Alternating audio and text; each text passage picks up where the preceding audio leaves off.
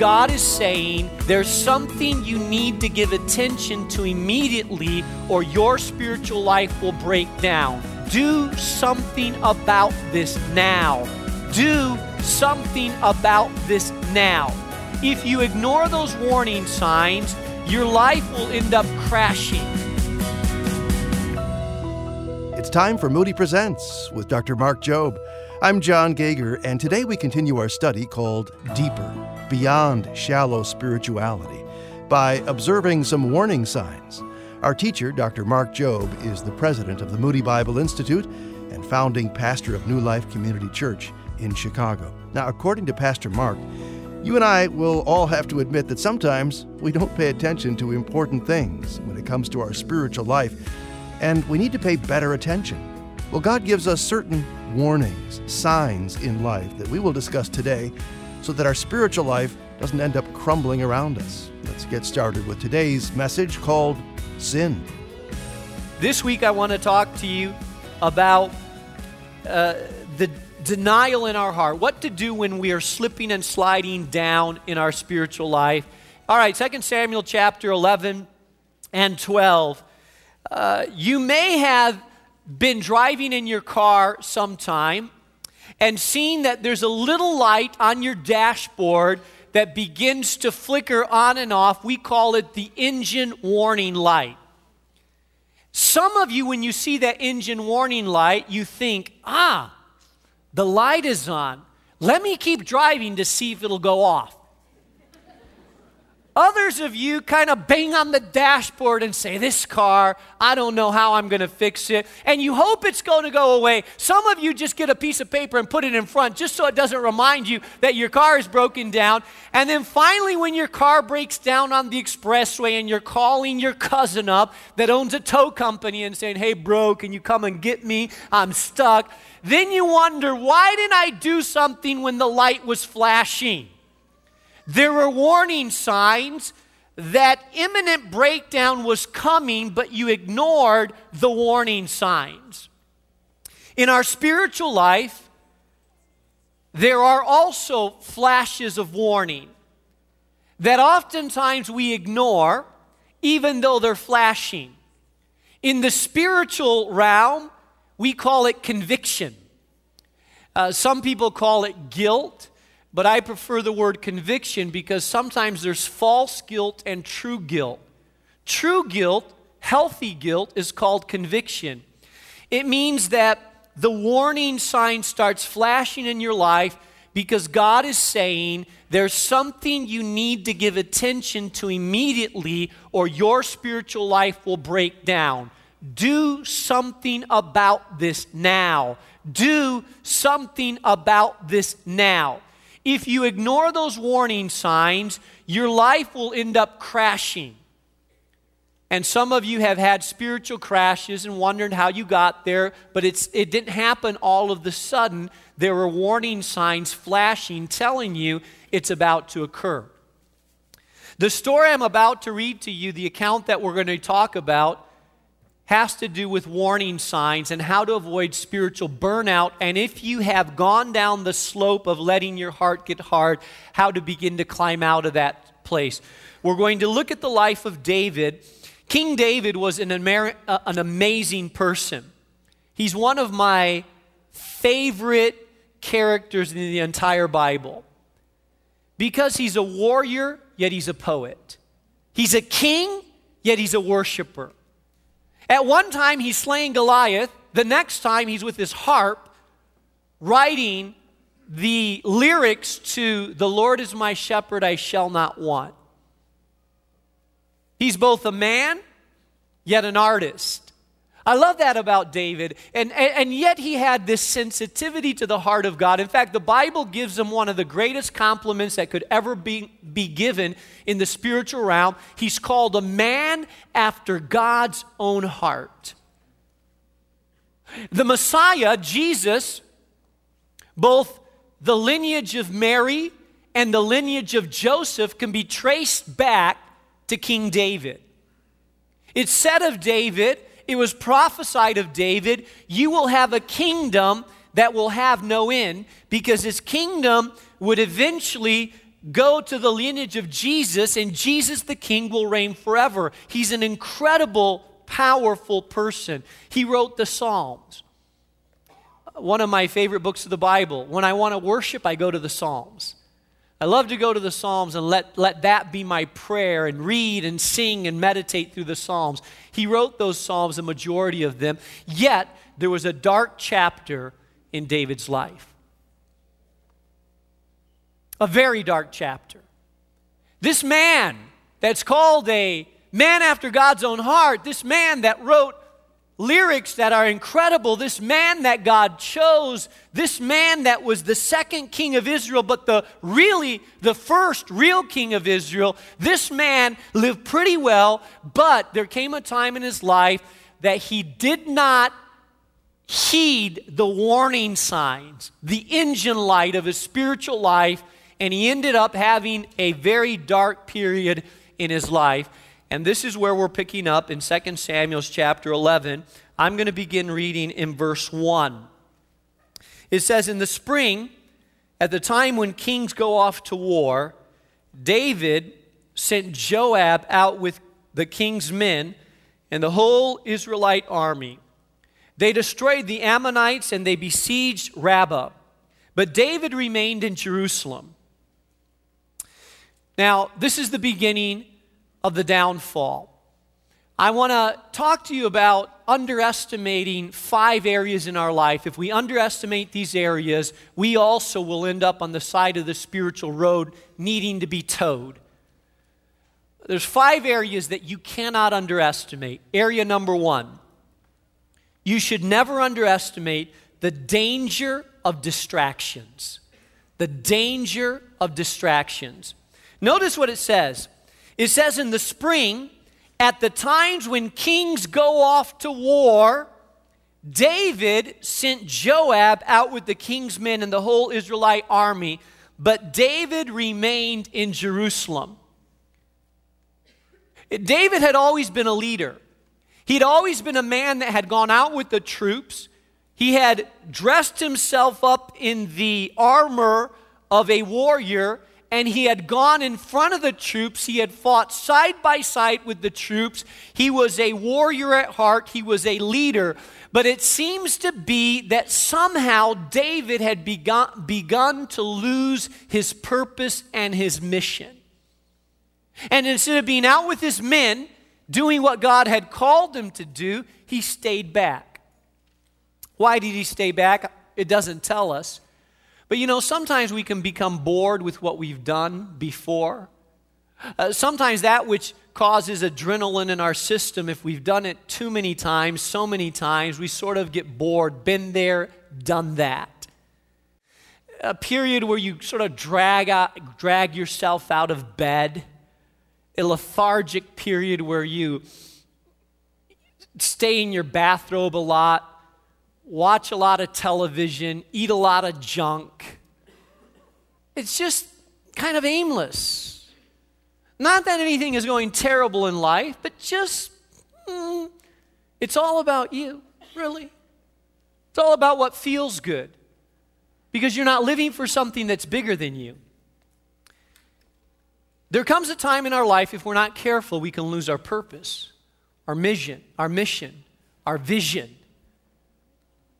And then it becomes self centered, our living, and it breaks down because you're at your best when you're living for something bigger than yourself. It says that David stayed back. When all of his men were out there fighting, he stayed back. And, and, and it tells us in the next verse that one evening David got up from his bed, up from his bed while your army is out there. I'm not sure when it was, but it was obviously in some time of the daylight up from his bed, walking around on the roof place. So, the first thing I want you to, to never underestimate is the danger of distraction. Do not let your life get distracted from your mission. Make sure you go back to why am I here on earth? What has God called me to do? I want you to understand something. Listen to me. Look up at me. Listen, you have a purpose in life. Your purpose is bigger than you.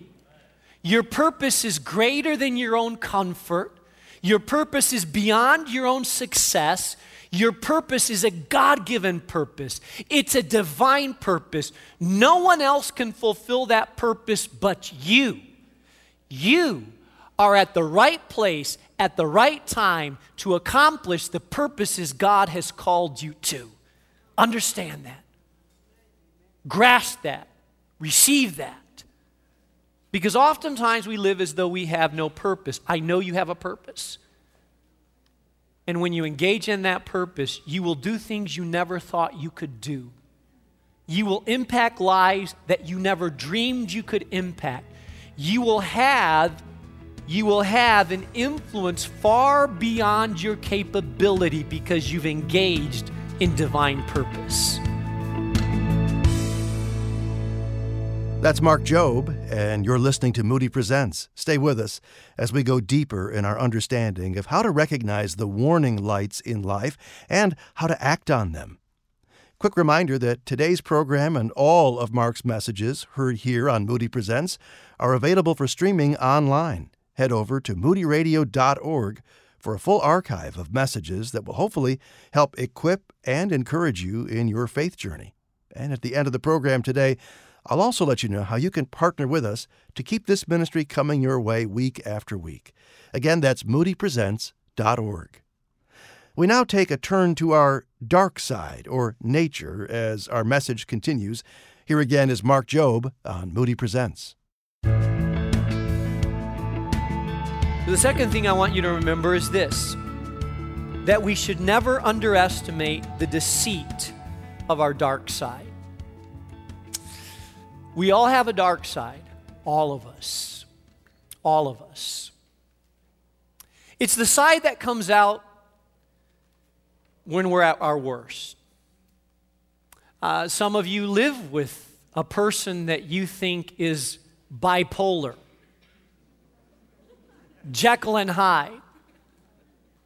Because there are times when they are so nice. I mean, they're like the nicest person in the world.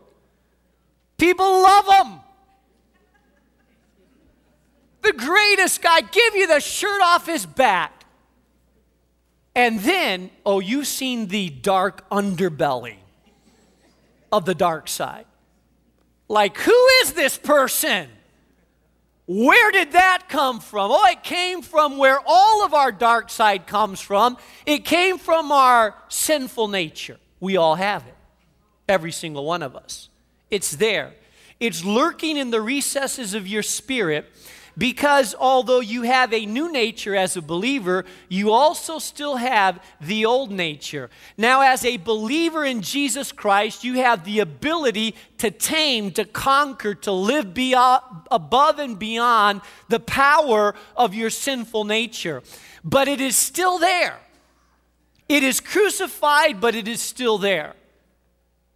Uh, some people have believed over the years, like John Wesley, uh, he, he's the fellow that uh, started what later became the Methodist movement, where the Methodist churches came out of, but he was a real fireball and started a movement that they called the Holiness Movement. Now, John Wesley believed that if you lived your life real intently from God, that there would come a time and place in your life where you would receive a second blessing. And after that second blessing, you would basically live sin free. I'm here to tell you, I have not received that second blessing yet. And I know of no one else in life that has ever received that second blessing. No one. I believe that you can live better and above and higher but everybody will still struggle with the sin nature, every person. Never underestimate the power, the deceitful power of the sin nature. It tells us here that, that David, one evening, uh, got up and he decided that he was going to take a stroll on his balcony. And as he was on his balcony overseeing the palace, looking down, he noticed out of the side of his eye, it caught his attention, there was a woman bathing in a bathtub on the top, on the rooftop of her home. And he looked at that woman and he looked again. And he looked again.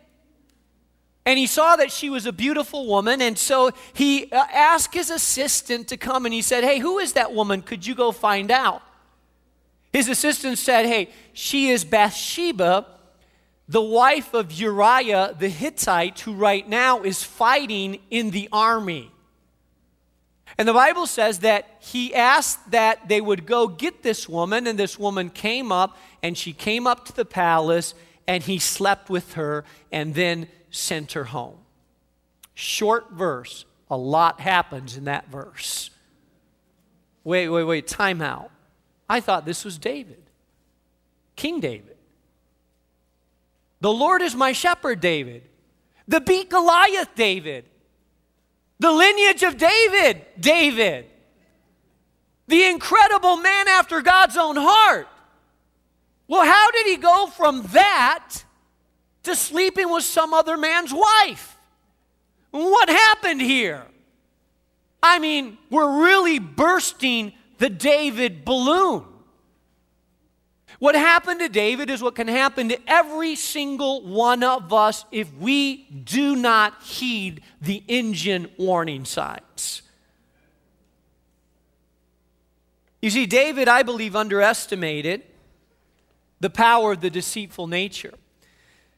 Some people say, just trust your heart. Jeremiah 17 says, The heart is deceitful above all things and beyond cure. Who can understand it? King James says, The heart is deceitful of all things, desperately wicked. Who can know it? Here's the thing your heart is not trustworthy. I've had young ladies claiming to be Christian look me straight in the face and try to tell me why they're having an affair with a married man. And telling me it just feels right. I know you're not going to understand. But in my heart, in my heart, this just feels like it's right. And I want to say, honey, you need to talk to the wife of the man and see how she feels in her heart about it.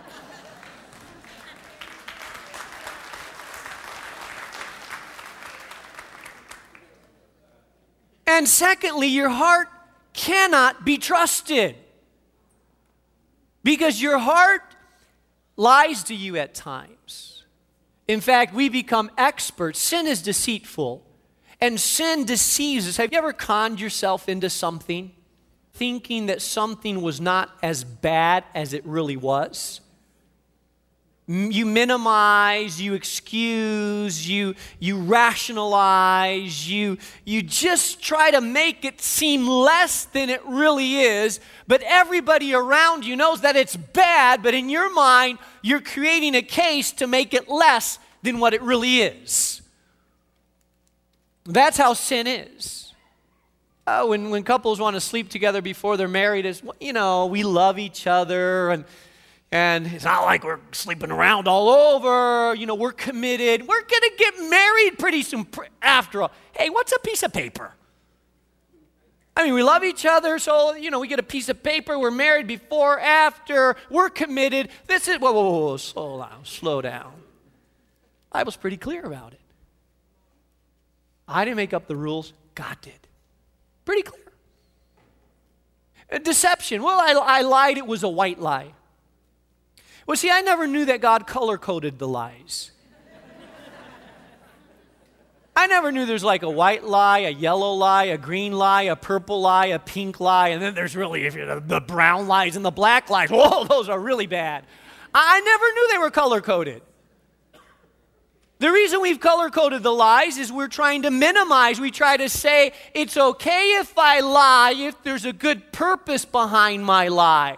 Here's the thing no such thing exists in Scripture. A lie is a lie, period. Deceit is deceit, period.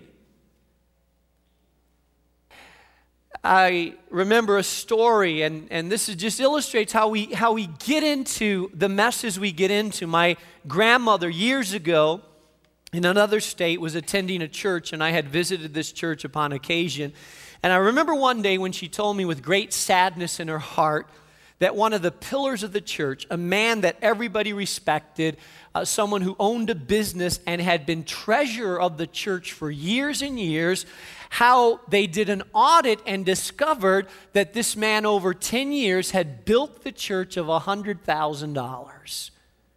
And everybody was just shocked. How could that occur? When it all unraveled, it boiled down to he had he had a daughter who was going through a divorce. And the daughter was in financial need, and he loved his daughter.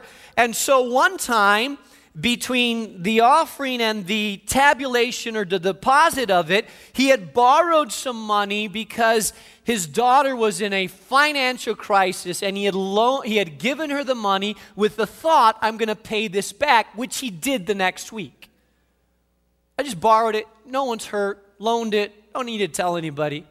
It happened again, and the next time he took a little longer to deposit it back, but in his mind was, hey, it's not bad. I'm paying it back. No one's getting hurt. She's in need. The next time he borrowed and couldn't pay back and borrowed a little bit more, and in his mind is, I will pay it back sometime. I'm really going to get to it one of these days. And by the time it was all said and done, one thing led to another, and this man that had no evil intent rationalized himself into stealing $100,000 from the church. You see, that's how our mind goes. We rationalize. The Bible says that sin is deceitful. Hebrews tells us, but encourage one another daily as long as it's called today, so that none of you may be hardened by sin's deceitfulness. Ephesians 4:22 says, "Put off your old self which is being corrupted by its own deceitful desires." Uh, James 1, 13 through 15 really gives us the it gives us the anatomy of temptation. It describes how temptation happens to us. It says, hey, when you're tempted, don't say, I'm tempted by God because God cannot tempt you to evil. God may test you, but He never tempts you. Nor does He tempt anyone, but each one is tempted when by his own evil desires he's dragged away and enticed. Then, after desire has conceived, it gives birth to sin, and sin, when it is fully grown, gives birth to death. Let me tell you something. There is power in the deception of sin. There's two things that the enemy uses very skillfully against us to drag us into sin. One is fear, the other is deception. Fear is the opposite of faith. Decisions that are made out of fear are usually wrong decisions because they're not thinking about the best possible future, they're thinking about the worst possible future. They're not trusting in God. And then deceitfulness, it really has to do with promising us something that's not delivered. Sin is always that way. The way that you get into compulsive addictive behavior, it always starts with a little bit, and here's the way it works. Every drug addict that I've known that's had to go to rehab that's messed up their life, it always starts the same way. It doesn't start by jumping into one mega massive dose of drugs, it starts with a little. But then soon they find out that what made them feel good two days ago now is not sufficient. We have to up the dosage a little bit. But in my mind, I've deceived myself. And oftentimes, it's not until some major crisis or some other people around me wake me up and realize I have been in denial. Because sin is deceitful. You say, Yeah, Pastor, tell them those, that drug is bad. Hey, every compulsive addictive behavior, even the benign ones that don't fall under the drug category, the same thing. It deceives us. The third thing that we underestimate, and I see in David's life, is that we should never underestimate the snowball effect of hidden sin. Never underestimate it. You see, somehow we think that we can keep things under control a bit. It's not his fault that he saw her, but you can always control the second look. That's Mark Jobe on Moody Presents, and we'll pick things up again next week in our series Deeper Beyond Shallow Spirituality. We hope this study of the life of King David is a good challenge for you in being able to recognize the spiritual warning lights in your life. You know, if you've come to rely on the teaching of this ministry, and so many have, why not become a Moody Presents partner? Your financial support will help cover the costs of bringing this practical Bible teaching to you day after day, week after week. You know, we rely on our partners, no question about it. So if you'd like to become a Moody Presents partner, head online to moodypresents.org. That's moodypresents.org. A quick reminder that if you decide to give $30 a month or more, you get a 50% discount off the entire Moody Publishers catalog. That's huge. Half off of all our Bible studies, Christian living books, DVDs, children's books, biographies, and more. So again, head online to moodypresents.org and use the Donate Now button. I'm John Gager, inviting you to come back next week for more Moody Presents with Mark Jobe. Our program is a production of Moody Radio, a ministry of Moody Bible Institute.